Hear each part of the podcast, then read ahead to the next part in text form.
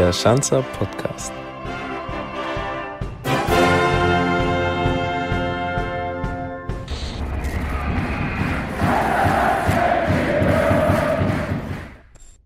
Willkommen zur 13. Ausgabe des Schanzer Podcasts. Ich bin die Christina und darf euch heute im Rahmen unseres Schanzer Podcasts Gäste präsentieren, die sich mit einem Thema auseinandersetzen, das wir so bei all unseren Episoden noch nicht hatten. Dafür danke ich erstmal unserem Digitalpartner 8020, die uns heute bei der Suche der Location ein bisschen unter die Arme gegriffen haben. Wir befinden uns heute nämlich beim ESV-Stadion in etwas anderen Räumlichkeiten. Dann natürlich danke auch an die Stadtwerke Ingolstadt an die Audi BKK und an die INVG, die uns weiterhin tatkräftig unter die Arme greifen. Ihr wisst es selbst, es gibt zig Jungs, es gibt zig Mädchen, die den großen Karrieretraum Profifußball verfolgen. Drei bis vier Prozent all derjenigen schaffen es letztlich bloß. Und einer, dem das hier in Ingolstadt gelungen ist, das ist Fatih Kaya, der heute auch hier in den Räumlichkeiten sitzt. Grüß dich, Fatih. Hallo. Auch an meiner Seite Florian Kögler, der auch beim FC Ingolstadt 04 arbeitet, den Job des pädagogischen Leiters im Nachwuchsleistungszentrum verfolgt und Fatih in den letzten Jahren immer mal wieder begleitet hat. Grüß dich, Flo. Servus. Jetzt hast du, Flo, mir im Vorfeld unserer 13. Ausgabe verraten, dass der Fatih ein fleißiger Schüler war, ja, aber dass man ihm ab und zu auch mal den Kopf waschen musste. Erzähl mal. Ja, das ist ganz richtig. Der Fatih ist ja ähm, ein Spieler gewesen, der zu uns nach Ingolstadt gekommen ist und dort dann in einer Gastfamilie aufgenommen wurde. Dazu, denke ich, kommen wir dann später noch genauer. Ähm, in der Schule hat er es glücklicherweise geschafft, ähm, ohne größere Probleme hier auch am Gymnasium dann seinen schulischen Weg weiterzuführen.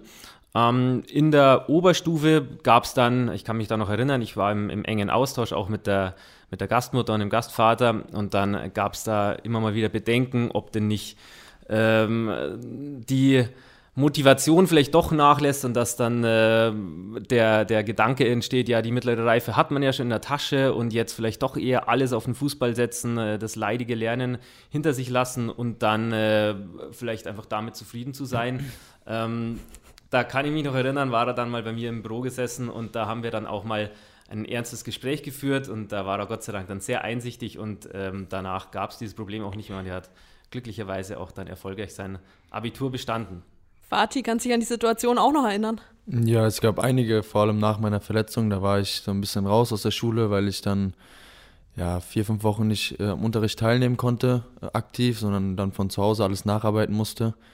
Ähm, war dann noch zwei Wochen im Krankenhaus und das war alles ein bisschen schwer. Ähm, kurz nachdem ich nach Ingolstadt gekommen bin, weg von der Familie mit 16 Jahren und es war einfach in der Situation eine sehr, sehr schwierige Situation für mich.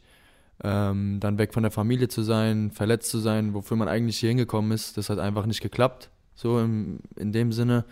Äh, man war dann eigentlich nur noch für die Schule hier in Ingolstadt und äh, ich habe dann aber auch nach den Gesprächen auch mit Flo und auch mit meinen Eltern, Gasteltern und mit dem U19-Trainer ähm, dann auch schnell, schnell kapiert, dass, äh, dass ich das auch trotzdem noch schaffen kann. Und dann habe ich es dann ein Glück dann noch geschafft. Genau, man sagt nämlich auch ganz oft, dass es ein Widerspruch eigentlich in sich ist, Fußball, Profifußball zu vereinen. Ähm, wie hast du das Ganze empfunden? Wurden dir da Steine in den Weg gelegt oder eher weniger?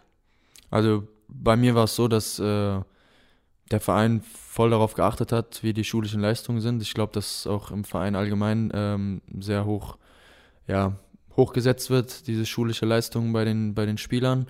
Ähm, ich glaube, das sollte auch weiterhin so ähm, gehandhabt werden, weil, ähm, wie du schon gesagt hast am Anfang, es schafft leider nicht jeder. Ähm, viele arbeiten sehr, sehr viel, viele investieren sehr, sehr viel, aber schaffen es dann leider nicht äh, in die oberen drei Ligen oder vier Ligen und äh, schaffen es dann nicht Geld damit zu verdienen, so wie sie so, wie sie es sich wünschen. Ähm, man muss auch sagen, dass man als Regionalligaspieler oder Drittligaspieler jetzt nicht unbedingt äh, Geld verdient, dass man nie wieder arbeiten muss. Deswegen glaube ich, dass, äh, dass die Schule nebenbei oder auch ein Studium dann nach der Schule sehr, sehr wichtig werden kann für die Zukunft und die, für die Karriere nach der Karriere, sage ich mal. Ähm, und da achtet der Verein schon drauf und da bin ich auch froh, dass ähm, auch Flo dann einmal ja, klar und deutlich gesagt hat, wo es lang geht. So Fatih und nicht anders, oder? Ja. So war es. Tatsächlich? Ja, er hat, er hat einfach gesagt, dass, dass es nicht keinen Sinn macht, jetzt aufzugeben, weil ich glaube, er konnte es auch äh, relativ gut nachvollziehen, wie ich mich gefühlt habe.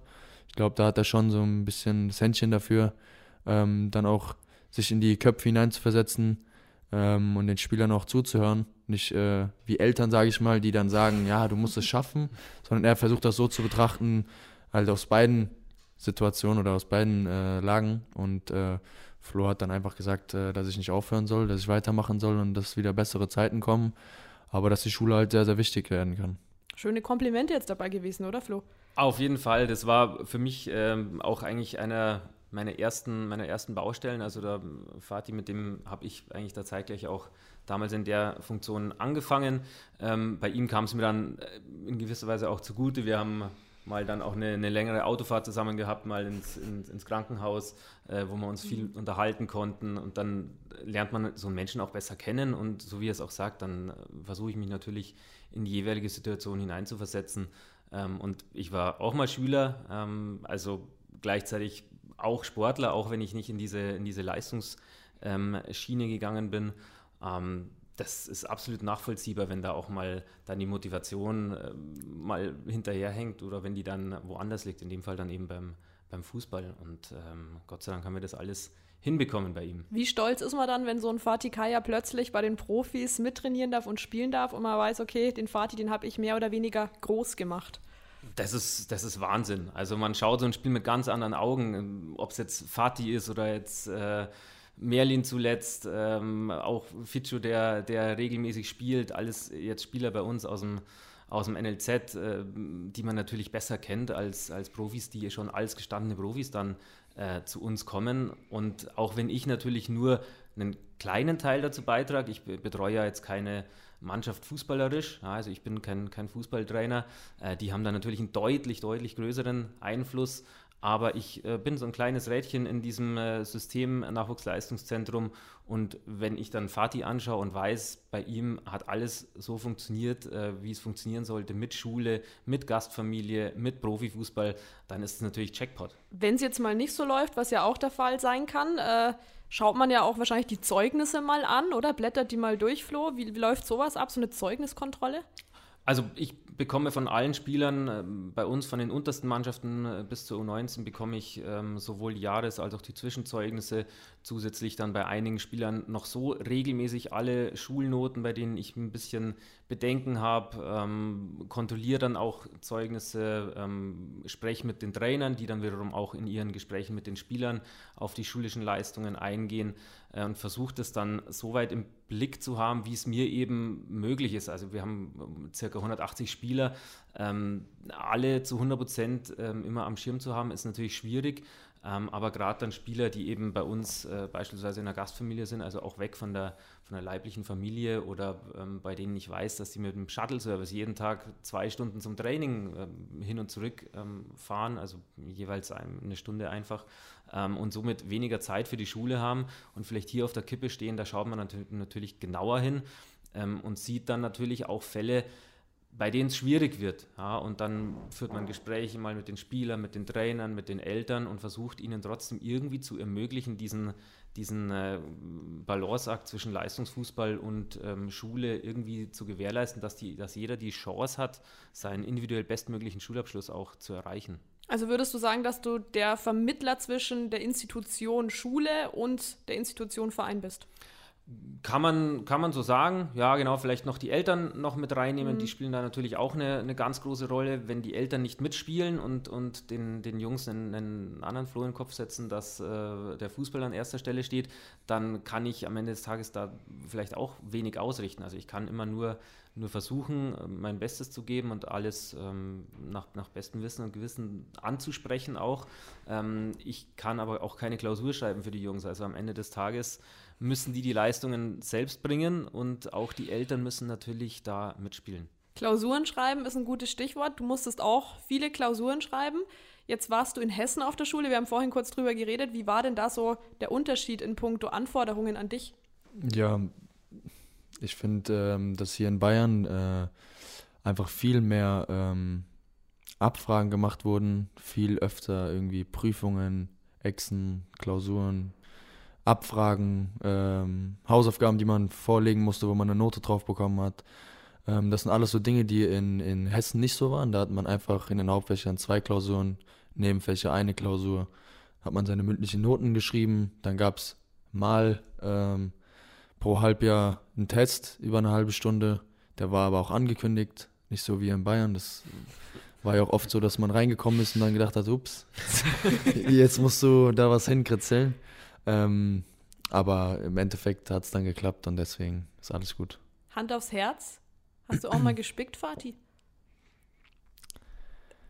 Ich glaube, also ja, aber ich glaube, dass, ähm, ja, dass ich nicht der Einzige bin, der mal in seiner schulischen Laufbahn gespickt hat. Lehrer von mir hat immer gesagt, spicken ist erlaubt, erwischt werden ist nicht erlaubt. Und Richtig. also alles richtig gemacht. Glaube ich auch, dass da wahrscheinlich jeder von uns mal zum Nachbarn rübergeguckt hat. Was ich jetzt in dem Zusammenhang noch fragen wollte, Fatih, was hast du denn letztlich für einen Abischnitt gehabt? Oh, Blicke? 3,0. Ja, brauchst du dich ja nicht schämen dafür. Nee, ist nicht 3, schlecht. ich glaube 3,0 Es gab noch einen kurzen mehr. Wackelmoment, glaube ich, im Abi. Ja, ich habe äh, alle drei, also man muss ja, in, also allgemein beim Abitur muss man ja, gibt es ja diese 5-4-1-Regel schriftlich und ich habe leider äh, 4-4-1 gehabt und musste dann, nee, nicht mal 4-4-1, ich glaube 4-3-1 und musste dann äh, in Englisch und in Deutsch in die Nachprüfung, habe aber in Englisch dann mündlich äh, so gut abgeschnitten, dass ich dann in Deutsch nicht mehr rein musste. Und du musst es nie wiederholen, das muss man auch dazu sagen. Ja, nie. Wir haben ja jetzt mehrere Spieler, die hier in Ingolstadt auf die Schule gegangen sind. Also Paddy Sosek war am Apian, ist dann, glaube ich, auf die Fraunhofer Realschule gegangen. Du warst meines Wissens nach auf dem Scheiner Gymnasium, mhm. Fatih. Ähm, Gordon Büch auch auf dem Apian Gymnasium. Gibt es jetzt da fixe Kooperationsschulen, wo die Jungs hingeschickt werden? Ja, jein. Ja, also wir haben im Schulzentrum Südwest ähm, haben wir eine Schulkooperation ähm, außerdem auch mit der Fachoberschule Ingolstadt, ähm, was vor allem natürlich äh, für die U19, ähm, zum teilweise, teilweise auch U21-Spieler, ähm, dann für uns eine, eine super Sache ist, ähm, bei denen wir uns dann auch leichter tun, Jungs mal dann vom Unterricht zu befreien, wenn es äh, notwendig ist, aufgrund von einem Abschlusstraining und einer Abfahrt zu einem, ähm, zu einem Auswärtsspiel. aber insgesamt haben wir da eigentlich mit allen Ingolstädter Schulen ein sehr gutes Verhältnis. Ähm, die Jungs müssen letztendlich einfach wirklich ihre Leistungen bringen und dann sind die Schulen da auch immer kooperationsbereit. Ja, also genau jetzt für sowas muss nicht extra eine Kooperation ähm, existieren, aber wir haben die, wie gesagt, mit dem Schulzentrum Südwest äh, und mit der Fachoberschule Ingolstadt. Als du hier nach Ingolstadt gekommen bist, Fatih, haben da deine Eltern dir auch ein bisschen Tipps gegeben, auf welches Gummi du dann gehen sollst, oder hast du das ganz alleine getroffen, diese Entscheidung? Ähm, wir waren damals noch mit Jochen Strobel. Ähm, bei der Besichtigung. Und haben wir uns das Scheiner Gymnasium angeschaut und da war auch ein alter Mitspieler, Dominik Schröder, ähm, auf der Schule. Und äh, bei ihm war ich dann, ich glaube in Hessen hatten wir schon Sommerferien, ähm, zwei Wochen früher als in Bayern. Und ich bin dann gekommen und da war hier noch zwei Wochen oder eine Woche Unterricht. Und dann bin ich mit dem Domi zusammen äh, ins Unterricht gegangen oder in den Unterricht. Und äh, ja, konnte das dann alles so ein bisschen anschauen ein bisschen reinschnuppern, wie das alles abläuft und mir die Schule ein bisschen genauer anschauen. Und ja, der hat mir dann noch die, die Familie Schara gezeigt. Da waren wir auch bei meiner Gastfamilie zu Hause. Und äh, ich glaube, das war alles so ein bisschen Bauchentscheidung. Das war jetzt nicht so, wo wir, also wo ich und meine Familie lange überlegt haben. Wir haben uns da relativ schnell entschieden.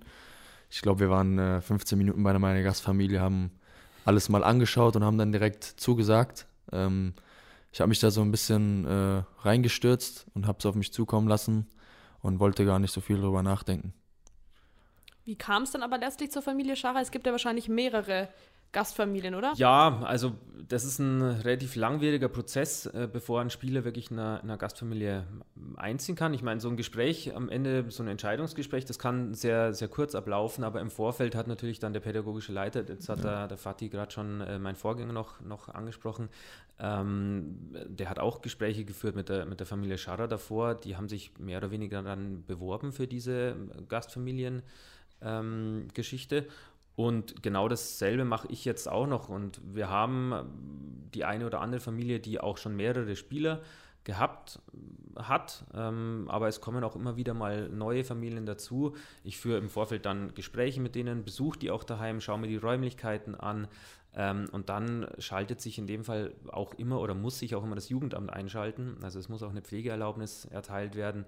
Ähm, und die, die Chemie muss natürlich stimmen, sowohl zwischen den, den beiden Eltern, ja, also den leiblichen Eltern und den Gasteltern und, und vom Spieler und dann von Vereinsseite, also in dem Fall dann natürlich von mir. Und da muss das Jugendamt noch ähm, das Okay geben und erst dann kann eben so ein Einzug auch zustande kommen. Und dann heißt das auch noch nicht, dass es zwangsläufig so gut läuft wie beim, wie beim Fatih. Also es, wir hatten jetzt mittlerweile äh, acht Spieler in, in Gastfamilien und wir hatten auch schon, schon Spieler, die dann wieder ausgezogen sind nach, nach einigen Monaten, weil dann eben äh, entweder der Spieler oder, oder die Gastfamilie sich das irgendwie anders vorgestellt haben, dass es dann eben nicht so funktioniert hat. Gott sei Dank konnten wir die dann zuletzt auch auffangen. Ähm, mit unserem Internat hatten wir dann noch, noch ein Zimmer frei und dann konnten die ins Internat ziehen. Ähm, aber das ist natürlich immer immer schwieriger. Also ähm, man kann nicht das garantieren, dass es immer so optimal läuft wie beim, wie beim Fatih. Du hattest ja auch theoretisch die Möglichkeit, ins Internat zu gehen. Mhm. Warum war für dich von vornherein klar, nur eine Familie? Ja, es war gar nicht von vornherein klar. Also wir haben schon gesagt zu Hause, ja, wir schauen uns das erstmal an, ähm, sind dann ins Internat als erstes, ähm, dann sind wir in die Schule und nach der Schule dann zur Gastfamilie. Und äh, ich bin reingekommen und habe meine Gastmutter dann kennengelernt das erste Mal und habe direkt gemerkt, dass sie einfach ein sehr, sehr herzlicher Mensch ist. Ähm, meinen Gastvater konnte ich da leider noch nicht kennenlernen, aber meine Gastgeschwister, äh, Markus und Christiane, ähm, mit denen ich auch dann drei Jahre zusammengelebt habe, sozusagen, habe ich dann auch schon kennenlernen dürfen. Und äh, ja, ich habe einfach direkt so das Gefühl gehabt, okay, das ist eine Familie, die sich auch um mich kümmert, wenn was ist und die auch bereit ist, ähm, ja, Zeit in mich zu investieren, falls mal nötig. Und ähm, das haben sie dann auch im Endeffekt gemacht. Äh, ich glaube, dass es auch für meine Gastfamilie sehr, sehr schwer war, weil wenn ich jetzt so mit meiner Gastmutter spreche, dann äh, sagt sie mir heute immer noch, äh, ich hätte niemals damit gerechnet, dass sich mein Gastsohn verletzt und dass sowas passieren kann. Daran haben sie nicht gedacht. Ähm, es war auch schwer für die Gastfamilie am Anfang, weil ich dann halt nicht so pflegeleicht war, sondern auch Hilfe gebraucht habe. Äh, ich bin dann mit Krücken die ganzen Tag unterwegs gewesen. Ich musste zum Arzt, da mussten sie von der Arbeit früher weg. Und ich bin sehr, sehr dankbar, dass sie das gemacht haben und äh, ja, an mir festgehalten haben äh, und mich immer unterstützt haben und auch meinen Eltern das Gefühl gegeben haben, dass, dass sie sich keine Sorgen machen müssen. Und ich glaube, da werde ich mein Leben lang ja, dankbar sein. Aber es gab ja dann auch mal, ich sage mal in Anführungszeichen, Schwierigkeiten, oder? Also ihr hattet ja auch mal den ein oder anderen Konflikt. Also ja. ich sage mal Stichwort Internet. Ja, also ich muss sagen, ich glaube aber, dass äh, das waren einfach Themen, die, glaube ich, in der ganz normalen Familie auch Themen sind. Ähm, ich habe seit fünf Jahren äh, äh, eine Freundin, ähm, mit der ich dann auch dann nach einem langen Tag dann auch telefonieren wollte. Und äh, meine Gasteltern bin ich von zu Hause nicht so gewohnt. Die gehen einfach früher schlafen, als meine Eltern schlafen gegangen sind. Und äh, da habe ich dann auch viel dazugelernt, auch was die deutsche Kultur angeht, weil ich ja auch trotzdem in einem türkischen Haushalt dann großgezogen wurde und da einfach andere, ja, wie soll man das sagen, andere Regeln sage ich nicht, aber andere Gebräuche einfach da sind als, als bei, Deu bei einer deutschen Familie.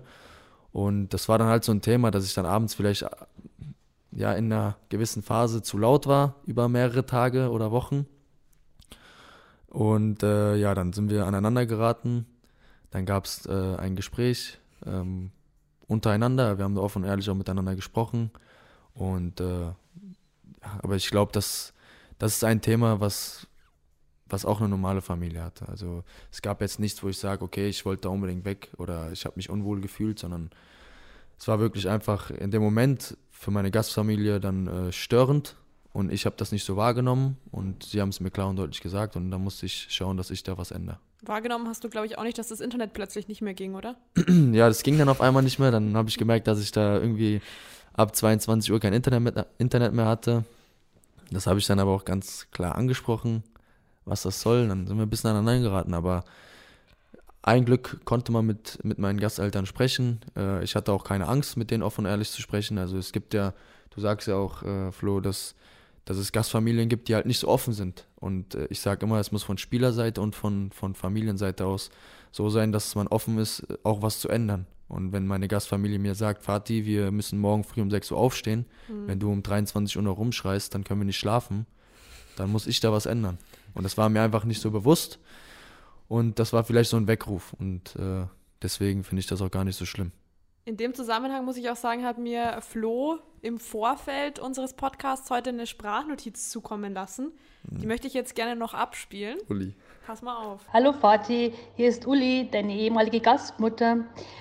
Erinnerst du dich, als du neu bei uns eingezogen bist, sind wir zum Freizeitpark gefahren und beim Autoscooter hast du einen tollen Fund gemacht. Wir fanden deinen Humor genial. Vati, welchen Fund hast du denn gemacht? es gibt noch ein legendäres Bild. Das habe ich leider, ich, ich habe es 100% noch auf dem Handy. Ähm, da waren wir, das war, ich glaube, nach zwei, drei Wochen, da sind wir mal weggefahren mit der Familie und äh, da waren wir bei so einem Freizeitpark. Äh, ich weiß gar nicht mehr, wo der genau ist. Der war, genau, glaube ich schon. Und da habe ich beim Autoscooter eine Mütze gefunden. so eine, so eine Kappe und ich habe gerne Tra Kappen getragen und äh, ja, das war aber eine Kinderkappe. Die hat mir gar nicht gepasst. Ich habe die trotzdem aufgezogen und bin dann den ganzen Tag mit der Kappe rumgelaufen. Und das war, ähm, glaube ich, ich weiß nicht, ob es ein Dino war oder ein Einhorn, irgendwie sowas. Die Kappe gibt's noch. Ja, ja, die gibt's noch. Die, die hat ja, die Uli noch. Ja, ja, die gibt's noch. Ja. Okay, wir haben nämlich schon gerätselt im Vorfeld, war es irgendwie ein Schlüssel und du hast dann versucht, da den Autoscooter aufzusperren und das war irgendwie der Running Gag oder so. Aber nee, gut. ich habe eine Kappe gefunden und äh, die haben wir bis jetzt behalten. Also es war, ja, immer was zum Lachen da. Mit dem Essen hat auch immer alles gut geklappt bei dir oder wie war da die Umstellung türkische, deutsche Küche? Ja, also wir haben ganz klar im Vorfeld gesagt, auch der Gastfamilie, dass, dass ich halt kein Schweinefleisch esse, dass auch mein Fleisch keinen Kontakt mit ihrem Fleisch haben darf. Ähm, aber da sage ich auch, das ist halt genau das Ding, dass meine Gastfamilie halt bereit war, auch was auf sich zu nehmen, auch Dinge zu verändern im Haushalt, in ihrem privaten Leben, um mich da sozusagen aufzunehmen und auch damit zu arbeiten. Ähm, dann wurde halt immer getrennt gekocht, wenn Fleisch, wenn wenn es Fleisch gab. Äh, meine Gastfamilie hat auch immer Fleisch vom Türken geholt, jetzt nicht bei Rewe beim Metzger, sondern sind immer äh, zum türkischen Supermarkt und haben dort dann an der Metzgerei äh, ja, Fleisch geholt für mich und ja, ich bin, ich kann nur sagen, dass ich dankbar bin, weil das, was sie mir alles ermöglicht haben, dann war unfassbar und ich habe durch meine Gastfamilie viel, viel weniger Sorgen gehabt, ähm, weil sie mir viel abgenommen haben, ja. Klingt jetzt fast so, Flo, als wenn du auch das eine oder andere Mal bei Fatih vor Ort in Gerolfing vorbeigeguckt hättest. Ja, richtig. Also das ist äh, auf jeden Fall auch ein, ein, Bestandteil der, der Arbeit, dass man die, die Gastfamilien und die Gastfamilienspieler auch ähm, regelmäßig besucht, ähm, da ein bisschen nach dem Rechten schaut, ob alles soweit passt, ähm, da Gespräche führt mit den äh, Gastfamilien, mit dem Spieler und auch mit den Eltern des Spielers. Ähm, und in dem Fall war ich eben bei bei den Scharas auch das eine oder andere Mal daheim ähm, und hatte dann längere, schöne Gespräche, äh, wo es dann eigentlich gar nicht so sehr um Fatih ging, sondern einfach um Gott und die Welt. Ja, und man, man hat sich dann einfach unterhalten, ganz nett, und dann kam Fatih dazu. Also das war, das war immer sehr, sehr angenehm und hat mir auch gezeigt, dass da wirklich alles im grünen Bereich ist. Der Fatih fühlt sich wohl, die Familie fühlt sich wohl. Ähm, und äh, deswegen waren es immer sehr angenehme Besuche. Bist du da auch mal in den Genuss des guten Kartoffelpreis gekommen? Leider nein. Ich glaube, mir wurde äh, mir wurde sogar mal Apfelkuchen. Das, oder Apfelkuchen. Also ja, Kuchen gab es Kuchen gab's, Immer. gab's jedes Mal, ja. Ähm, aber zum Abendessen direkt war ich, war ich jetzt nie vor Ort. Ähm, ich glaube aber, also es waren auf jeden Fall die Geschichten, da hat mir die Uli immer erzählt, dass der Fatih dann auch die einen oder anderen ähm, Lebensmittel äh, davor noch gar nicht so gekannt hat oder die Zubereitungsart und sich dann aber auch, auch herangewagt hat und dann auch sein Gefallen irgendwann dran gefunden hat. Kartoffelsalat. Oder Kartoffelsalat, ja, kann auch sein. Kanntest du nicht? Doch, aber nicht in der Art und Weise. Also die ersten drei, vier, fünf Wochen gab, also ich bin ja auch im Sommer gekommen, da gab es oft Schnitzel mit äh, Kartoffelsalat und äh, Gurkensalat. Und ich bin hier hingekommen und bei mir zu Hause ist alles scharf, bisschen Knoblauch. So. Und hier war alles so sauer. Und ich bin hier hingekommen und ich habe einmal probiert und ich, ich hatte Bauchschmerzen, das war Wahnsinn. Ich musste mich wirklich, ich, ich musste mich wirklich an das Essen hier gewöhnen. Aber irgendwann, wie Flo schon gesagt hat, ich habe jetzt äh, hat mir die Uli auch schon jetzt in der Sommerpause, in der Vorbereitung, hat sie mir zwei, dreimal Essen vorbeigebracht. Oder ich bin vorbeigefahren und habe dann gegessen, äh, weil es einfach so jetzt mein Lieblingsessen geworden ist bei Uli und zu Hause, ja. Aber so kannte ich das noch nicht. Ich habe auch lange gebraucht, um mich dran zu gewöhnen. Kochst du jetzt auch mal irgendwas von Ulis Rezepten oder bleibst du dem Türkischen treu? Da bleibe ich schon dem Türkischen treu. Ist einfacher. Einfacher? Tatsache? Findest du? Ich habe so meine zwei, drei Gerichte, die ich gerne mache. Aber ich bin auch nicht jetzt der, der jeden Tag in der Küche steht. Hast du denn neben dem Fußball damals, weil du vorhin ja schon mal angesprochen hattest, dass man in der Regionalliga nicht wirklich viel verdient, auch einen Nebenjob gehabt? Weil ich glaube, Flo das auch öfter mal vermittelt, diese Nebenjobs, ne? Richtig, also wir haben gerade bei uns in U19 ähm, oder auch U21, wo man halt wirklich nie, zum Teil gar nichts oder, oder sehr, sehr, sagen wir sehr, sehr wenig ähm, verdient, müssen die Jungs eben dann noch Nebenjobs machen. Ähm, der eine braucht er vielleicht noch ein bisschen mehr oder der andere wird von der Familie noch mehr unterstützt. Äh, und da helfe ich ihm ein bisschen bei der Jobsuche, habe da ja ein paar, paar Connections oder wir haben auch dann äh, den einen oder anderen Spieler, der bei uns äh, im Greenkeeper-Team ähm, dann nebenbei arbeitet und da Geld verdient. Also da muss man dazu sagen, dass ähm, normalerweise die, die U19 und U21-Spieler, wenn die kommen, da müssen die ihre Miete zahlen, mhm. ja, also wo natürlich ein, ein, Großteil dann, dann des Geldes auch weggeht. Ähm, da hatte jetzt Fatih dann in der Gastfamilie eben einen, einen größeren Luxus ja. und hatte, war deswegen da auch nicht so sehr darauf angewiesen. Ja, noch dazu war er ja in der, in der U19 noch in der Schule ja. und hätte gar nicht die Zeit gehabt, zusätzlich noch zu arbeiten. Mit Nachmittagsunterricht also. wahrscheinlich auch nicht so möglich, oder? Dann? Nee, also es war erstens die Zeit nicht da und zweitens ähm, was ich auch super fand, ich war ja ähm, nicht nur in der A-Jugend bei der Gastfamilie, sondern auch mein erstes Profijahr. Also in der zweiten Liga ähm, war ich auch noch bei meiner Gastfamilie und da hatte ich ja schon meinen Profivertrag. Äh, auch wenn ich äh, trotzdem nicht das große Geld verdient habe, äh, hat die Gastfamilie dann trotzdem nicht gesagt, okay, wir wollen jetzt viel mehr, weil du jetzt einen Profivertrag hast, sondern wir haben das ein bisschen erhöht, aber wirklich nur ein bisschen und äh, das hat auch vollkommen gepasst und da bin ich auch dankbar, weil dadurch konnte ich mir dann halt auch ein bisschen mein Tankgeld, mussten meine Eltern mir nicht helfen. Ich konnte mal draußen was essen mit der Mannschaft oder mit, Mann, mit Freunden in der Schule und äh, hatte dann, ja, keine Hilfe gebraucht von meinen Eltern. Jetzt haben wir gerade ganz kurz über die Schule gesprochen. Ähm, Mathe, weiß ich, das ist nicht so dein Ding gewesen, ne? Nee. Warum, Fatih? Ja, also als, als, ich nach Ingolstadt gekommen bin oder auch in, in Gießen noch, äh, war ich eigentlich ganz gut. Also es war nicht schlecht. Ähm, als ich dann nach Ingolstadt gekommen bin, war es auch noch okay, ganz am Anfang, weil da hatten wir ein Thema, was wir in Gießen schon gehabt haben. Und das war, dann war ich schon ein bisschen. Äh, Warst du der Checker? Genau, da, da wusste ich schon ein bisschen mehr Bescheid als die anderen. Dann habe ich mich leider verletzt und dann war ich halt fünf, sechs Wochen gar nicht mehr in der Schule, weil dann die Herbstferien auch dazwischen kamen und da muss ich sagen, war ich auch ein bisschen zu faul wahrscheinlich, habe ich zu Hause nicht so gut nachgearbeitet, leider. Und dann hatte ich Probleme, wo ich wieder reingekommen bin. Ähm, aber im Endeffekt hat es dann gereicht.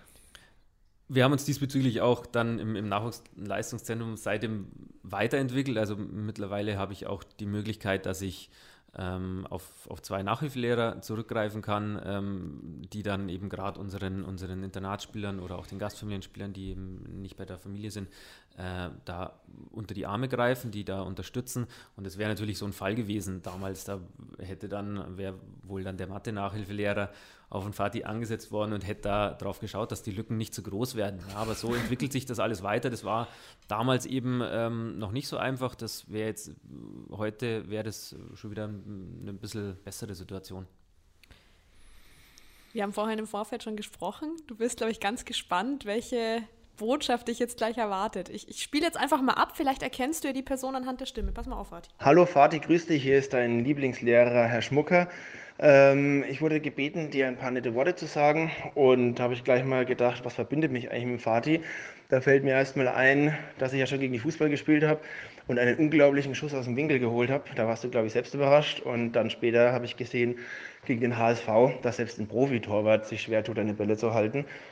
Ähm, ich freue mich sehr, dass du es geschafft hast, äh, den Sprung zum FC Ingolstadt zu schaffen, weil ich weiß, was du alles auf dich genommen hast, als du damals von deiner Familie weg bist und in eine fremde Stadt, eine fremde Schule bist und es wirklich toll gemacht hast. Ähm, dann hast du ja die schwere Verletzung gehabt. Da habe ich mir schon gewünscht, dass du es hoffentlich trotzdem packst und das hast du jetzt gezeigt. Da freuen wir uns wirklich sehr dafür. Du hast in der Schule schon jetzt inzwischen eine richtige Ehrengalerie, weil alle Zeitungsausschnitte aufgehängt wurden und wir freuen uns mit jedem Tor, wo du schießt und mit jedem Spiel, wo du machst. Ähm, du hast auch einiges auf dich genommen, dass du zum Beispiel nicht mit auf die Budapest-Studienfahrt konntest, was echt schade damals war. Aber es hat sich alles gelohnt. Ähm, ich wünsche dir auf jeden Fall alles Gute. Ich hoffe, ich sehe noch viele Spiele von dir, auch irgendwann mal wieder mit Zuschauern im Stadion. Jetzt kann ich leider nicht viel mehr sagen, weil ich jetzt Schweineaugen sezieren gehe mit einer achten Klasse. Ich wünsche dir alles Gute. Ähm, vielleicht sieht man sich mal wieder und bleib gesund. Du hörst den Gong, ich muss in den Unterricht. Schmucker. Wahnsinn, Wahnsinn. Ah. Ja, Herr Schmucker war ein Lehrer, der sehr, sehr, äh, ein sehr, sehr gutes Verhältnis zu seinen Schülern hatte, weil es auch noch ein junger Lehrer ist. Und äh, mit dem hatten wir sehr, sehr viel Spaß, muss ich sagen. Also, Herr Schmucker, der war ja auch auf der Budapestfahrt dabei und äh, ich war eigentlich woanders eingeteilt und dann habe ich sogar meinen Kurs gewechselt, damit ich mit der Schmucker mitfahren darf. Und äh, Frau Badum war dann auch noch dabei, das war ähm, meine Geschichtslehrerin. Und mit denen bin ich sehr, sehr gut klargekommen und deswegen wollte ich da unbedingt mit. Dann hatte ich noch eine OP im Sommer, äh, die das leider ähm, dann nicht möglich gemacht hat. Und äh, ja, war eine super Zeit. Schön, ihn zu hören. War, war echt schön gerade, ja. Hat mich In gefreut. welchem Fach hattest du ihn denn? Äh, ich hatte ihn im Bio, ähm, im, im Seminar hatte ich ihn. Okay. Bioseminar. Auch mal Schweineaugen seziert? Leider nicht. Leider nicht. Vielleicht solltest du mal im Unterricht vorbeischauen. ja, also ich, ich wollte sowieso jetzt wegen Corona ist es ein bisschen schwerer, aber ähm, ich war auch vor Corona ein, zwei Mal schon da und äh, wenn das alles ein bisschen wieder ja, sich beruhigt, dann will ich auf jeden Fall wieder vorbeischauen. Wenn du das machst, dann mach bitte ein Selfie und schick uns das. Das hätte mach ich gerne dann ich. als Bild. ähm, Flo, jetzt aber mal noch eine andere Frage an dich. Die Jungs kommen zu uns nach Ingolstadt, sind sehr jung. Klar, man beschäftigt sich hauptsächlich mit Fußball, aber es gibt viele Nebenkriegsschauplätze, nenne ich sie jetzt mal. Mädels zum Beispiel, ne? Partys, wird man alles vernachlässigen, aber immer mehr natürlich auch das Thema Social Media. Bist du da dann auch jemand, der sich hinstellt und da Vorträge hält oder wie handhabt ihr das? Ja, also das ist direkt jetzt mit, mit reinen Vorträgen. Aktuell leider ähm, Corona-bedingt machen wir jetzt so diese Präventionsmaßnahmen. Also ich bin Präventionsbeauftragter bei uns im, im NLZ und ähm, die muss ich eben machen und in, jetzt momentan mache ich die dann per, per Videokonferenz mit den Mannschaften. Normalerweise macht man das äh, in, in einer Veranstaltung dann, wo die, wo die Mannschaft zusammenkommt äh, und wo man dann auch diskutiert, wo man verschiedene Fälle dann genauer durchspricht. Ähm, da ist das natürlich ein bisschen ja, ein bisschen eindrucksvoller, ja, oder, oder bleibt mehr hängen bei den, bei den Jungs. Es geht ja jetzt nicht nur um Social Media, es geht auch um, um äh, Wettmanipulation, Spielsucht, Anti-Doping, ähm, Antirassismus, Antihomophobie.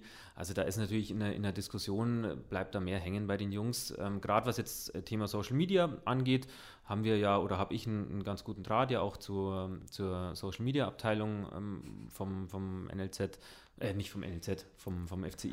Also zu uns. genau, zu, zu, euch direkt. Ähm, und da hatten wir auch schon Veranstaltungen, wo dann eben der Felix dann ähm, einen, einen, Vortrag vorbereitet hat und auch eben direkt im Austausch war mit den, mit den Jungs. Ähm, Felix Gärtner, der, bei, der fürs NLZ auch ähm, überwiegend zuständig ist. Ähm, genau, und der hilft mir dann dabei, weil ihr natürlich die Spezialisten seid jetzt, was dieses Thema anbelangt und gerade auf, auf Sensibilisierung, welche Inhalte soll ich überhaupt posten in, in meinen Social-Media-Kanälen, wo muss ich aufpassen, was darf ich vielleicht auch gar nicht posten. Ähm, da muss man die Jungs natürlich sensibilisieren, ja, und das geht ja schon bei, bei den Kleinsten los. Ja, hat mittlerweile jeder ein Handy und macht mal schnell ein Foto, stellt es irgendwo online äh, und da muss man natürlich auch mal auf die Gefahren hinweisen, das ist ganz wichtig und da hilft mir ja Gott sei Dank auch ein bisschen dabei. Musstest du da dem Vati auch schon mal auf die Finger hauen? Bisher habe ich da noch nichts mitbekommen. Also ich folge natürlich dem Fatih auf, auf dem Instagram-Kanal, ist eh klar, ja, und schaue mir die Stories immer wieder an. Aber da ist mir bisher tatsächlich noch nichts Negatives eingefallen. Wurde wahrscheinlich gut geschult damals. Oder er hat einen guten, gesunden Menschenverstand und macht sich einfach einen kurzen Kopf, bevor er irgendwas raushaut und ist sich dessen bewusst, dass es theoretisch dann für immer im Internet ist. Ja, und gerade als Fußballprofi möchte man nicht da irgendwas äh, raushauen, was einem dann vielleicht irgendwann, vielleicht auch mal zwei Jahre später um die Ohren fliegt. Ja, und diese Fälle hat es gegeben.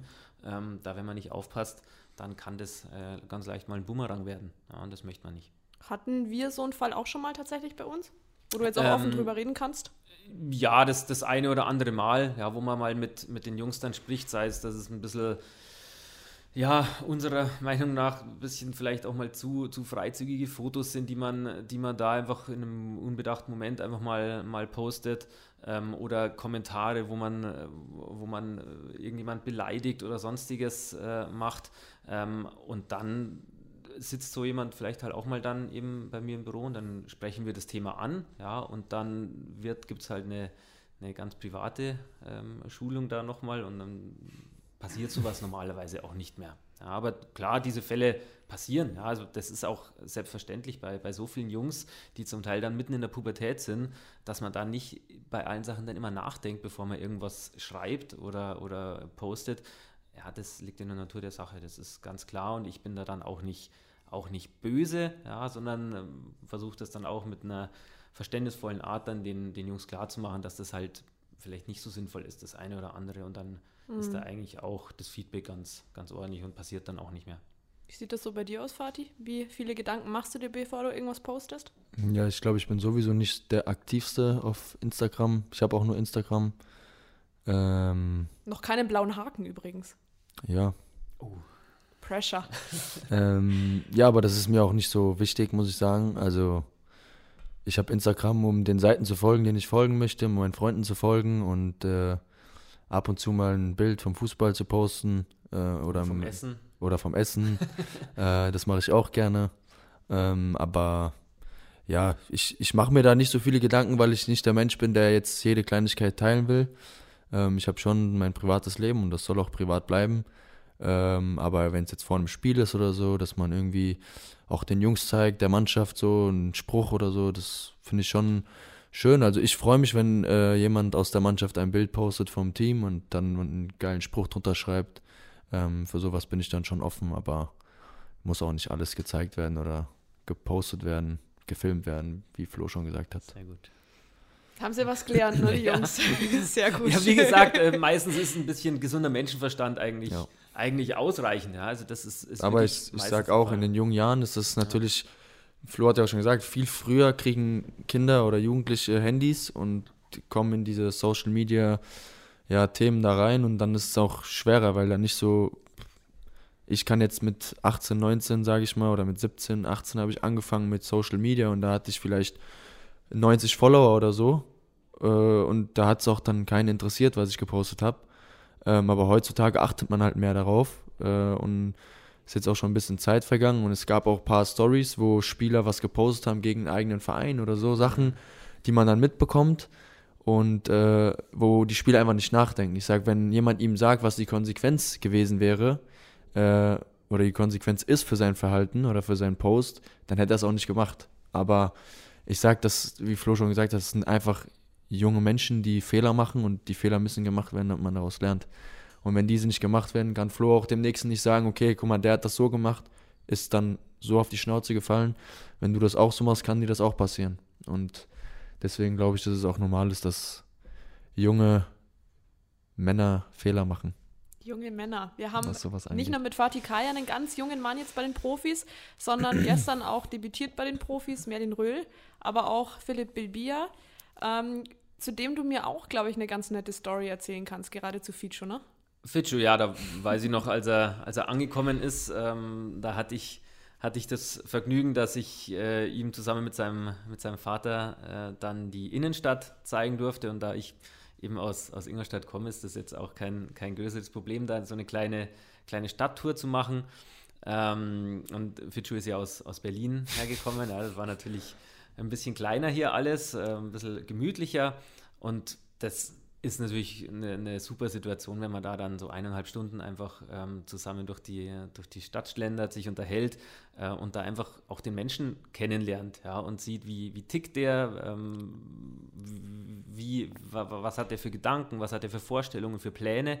Ja, und damals war ja einfach nur U19 ja, und, und ähm, hier irgendwie Fuß zu fassen in der U19 und jetzt spielt er regelmäßig bei den Profis ähm, und das ist einfach super, wenn man dann äh, einfach die Jungs auch besser kennengelernt hat davor. Ja, das ist, das ist schon, macht dann einen dann auch ein bisschen stolz, auch wenn man, wie gesagt, wie ich vorhin gesagt habe, das ist ein, ein ganz, ganz kleines Rädchen, was immer so ein bisschen, bisschen mitspielt, aber ähm, ich bin über jedes, äh, über jeden Dreher von diesem kleinen Rädchen, da, da freue ich mich und bin, bin stolz drauf.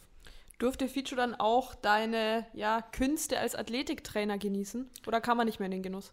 Ähm, das kann sein, also ich bin ja äh, Athletiktrainer der U13, 14 und U15. Ähm, wir hatten zuletzt einige Wechsel auch immer wieder in der Position des ähm, Athletikchefs. Ähm, da weiß ich jetzt gar nicht mehr, ob er noch in der U19 war. Also ich habe dann immer mal oben ein bisschen ausgeholfen, ähm, aber im Großen und Ganzen bin ich mehr für die, für die Jüngeren äh, zuständig. Ähm, vielleicht, wenn's mal, wenn mal Not am Mann ist, dass man mal oben aushilft. Aber dafür haben wir einen hauptamtlich äh, angestellten Athletiktrainer für, die, äh, für den Leistungsbereich. Ähm, deswegen habe ich da ihm wahrscheinlich jetzt nicht so viel, äh, so viel weitergeholfen. Konnte er dir weiterhelfen, der Flo, was das angeht, Fatih? Nee, da war der Fatih auch zu, zu alt. Ne, zu, ja, zu, alt. zu alt. Gibt's nicht. Ja, also er ist ja damals äh, schon zu U19 gekommen Damals war der Jan noch da. Ja, nächste Mann, ja. Genau. Und dann Miko. Dann, genau, und dann der Miko direkt. Du warst ja dann bald dann, dann bei den Profis. Ähm, und in den unteren Stufen, U13, 14, 15, da habe ich einen Fatih nicht, gehabt, einen Fatih nicht erlebt. Nee. Leider. Leider. ja.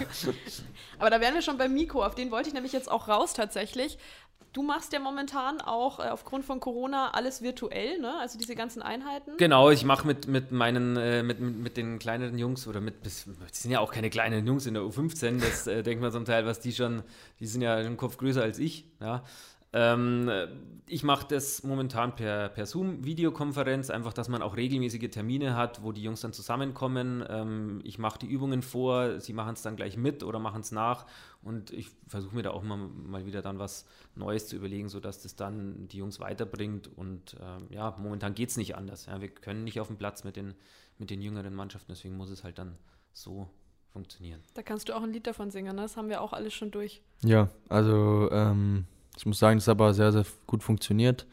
Wir hatten in der ersten Corona-Lockdown-Phase, ähm, wo, die wo die Liga dann auch äh, gestoppt wurde, im März, glaube ich, ungefähr, äh, hat es dann angefangen. Da hatten wir eine Woche frei und dann haben wir aber dann wieder losgelegt mit unserem Laufplan und äh, wir machen ja auch regelmäßig unsere Tests, dass der Miko auch die Werte hat. Äh, die Trainingswerte werden auch ausgewertet von ihm nach jedem Training und da weiß er dann individuell ähm, immer, was dem Spieler fehlt, wo er noch äh, ja, Potenzial hat, wo er daran arbeiten muss und ähm, dementsprechend werden dann die Laufpläne oder die allgemein die äh, Pläne in der Vorbereitung dann äh, aufgebaut. Und äh, ich muss sagen, äh, Miko war sehr, sehr äh, einfallsreich in der, in der Corona-Phase. Ähm, wir haben da super Lösungen gefunden, dann mit Wasserkästen und Seilen und irgendwelchen Besenstielen haben wir dann Krafttraining gemacht und im Endeffekt haben wir genauso viel geschwitzt wie oben im Kraftraum, aber wir haben es halt zu Hause gemacht. Ähm, und es war dann trotzdem schön auch äh, jeden Morgen dann die Jungs zu sehen. Gab es da auch mal Lachflashs, weil man vielleicht mal einen Spieler nicht erkannt hat, weil er sich zum Beispiel den Bart abrasiert hat? Ich, wer hat denn das gemacht? Ich glaube, der Robin hat das gemacht, ja. Der Robin hat das gemacht, ja. Der, der Robin hat ähm, glaube ich, im zweiten, dritten Training oder so, haben wir auf einmal dann geschaut, da war ein neuer Spieler auf einmal dabei. äh, da haben wir den Robin nicht wiedererkannt. Aber ähm, ich muss sagen, so in der, in der Corona-Phase mal ein Bart abzurasieren, ist gar nicht so schlecht. Habe ich auch gemacht. Mit Schnurrbart dann mal, oder? Ja, ich war mit Schnurrbart unterwegs, aber das wird nicht mehr so oft vorkommen. Ihr dürft euch jetzt gemeinsam eine Frage für unseren nächsten Podcast-Gast überlegen. So schließen wir nämlich normalerweise immer mit dem Schanzer Podcast. Fatih weiß das, der war nämlich auch schon mal bei einer der ersten Folgen tatsächlich mit dabei. Ich weiß gar nicht mehr, was du dann damals gefragt hattest, Fatih. Lang ist her. Ja, irgendwie. sehr, sehr lang her. Es war. Halbes Jahr oder so, oder? Länger sogar, sage ich. Glaubst du? Mhm. Wer ist es denn? Das wissen wir noch nicht. Also soll es vielleicht eine Frage sein, die auf jeden gut passt. Flo. Jetzt raus. muss man spontan sein, gell? Mhm, schwer. Oh. Ja, wahrscheinlich Frage. Erster Berührungspunkt mit äh, den Schanzern ähm, ist, denke ich, immer interessant. Was war der erste Moment äh, oder das erste Erlebnis, dass man mit den Schanzern oder, oder wo hat man die Schanzer erlebt? Äh, das ist bestimmt interessant. Ja, sowas mal zu hören, wer auch immer der Gast dann sein wird. Lassen wir uns überraschen. Gute Frage. Das ist eine sehr gute Frage. Ja, finde ich echt Oder? gut. Ja. Das ist echt gut. Äh, in diesem Sinne möchte ich mich bei euch bedanken, dass ihr euch die Zeit genommen habt. Und ich hoffe, ihr hattet Spaß, auch mal in einer komplett anderen Location. Auf jeden Fall. Und ihr friert nicht, weil Fatih Kai ist jetzt mit einer Mütze da. Vielleicht sollte man das noch erwähnt haben. ja. Ja. Nein, alles gut. Sehr schön. Vielen Dank äh, für das nette Gespräch. Danke auch und auch vielen herzlichen Dank an unseren Digitalpartner 8020, an die INVG, die Audi BKK und die Stadtwerke Ingolstadt.